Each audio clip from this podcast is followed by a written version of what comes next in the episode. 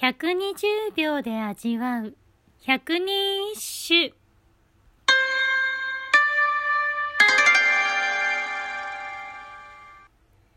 第70番。寂しさに。宿を立ち入れて眺むれば。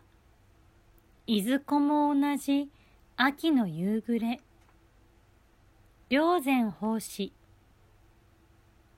あまりの寂しさに耐えかねていおりから出て辺りを眺めてみたが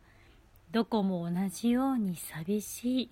秋の夕暮れが広がっていた。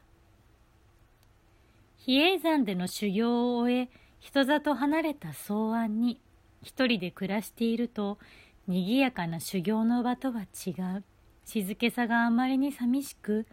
家から出て歩き回ってみたがどこも静まり返って寂しい。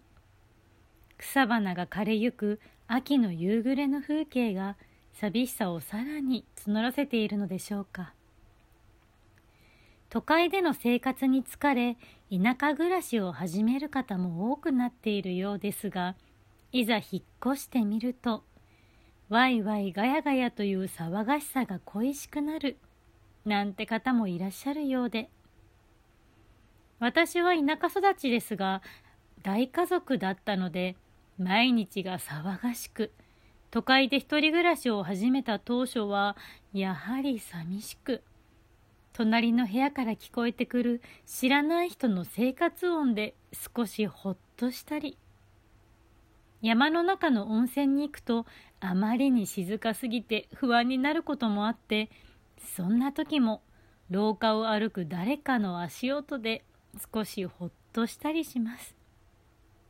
私も良然さんも寂しがり屋なんです。てへっ。